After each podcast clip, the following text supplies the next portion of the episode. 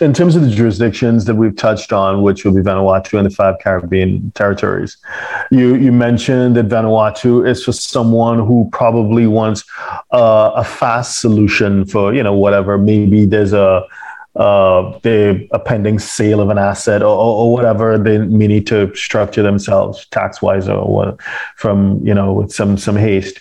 And you mentioned that Grenada, one of the USPs for Grenada would be, of course, visa free access to China and the E2 route into the US. What about the other four Caribbean jurisdictions? Like, what makes them unique? What separates them from the rest?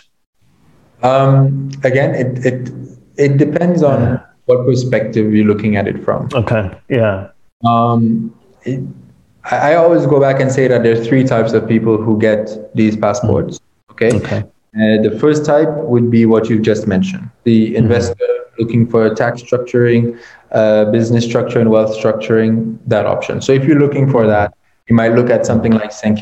You might look at it out of a different lens. Okay. Yeah. Yeah. There are people um, who have weaker passports and they're looking mm visa free travel to as many countries as they can or to specific countries right now. So someone like mm-hmm. that might be more interested in a St. Lucia or an Antiguan passport, you know. Mm-hmm. Uh, the last person is the, the one who's looking for sort of an insurance policy.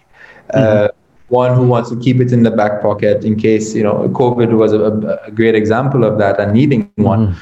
Um, that if that day comes, I need another travel document, a different nationality, or I need somewhere to get up, move my family to live, I have that option. And so for someone like that, they might be just more budget conscious. They might say, look, I want to get a second passport at the cheapest price possible. Which one is the lowest government donation? Just so I have that option.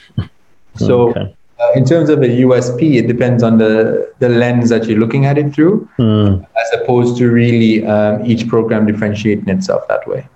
Okay. All right. So I, guess by you know taking that line of thought, we've kind of identified who the ideal client is for for each one of those. So mm-hmm. so that makes a lot of sense.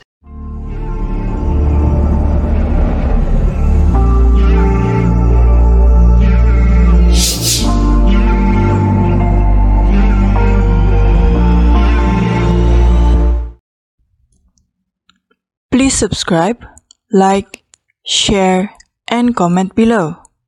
Our books and upcoming event are available at htj.tax. Email us at help at htj.tax to engage us to advise on international tax or business matters.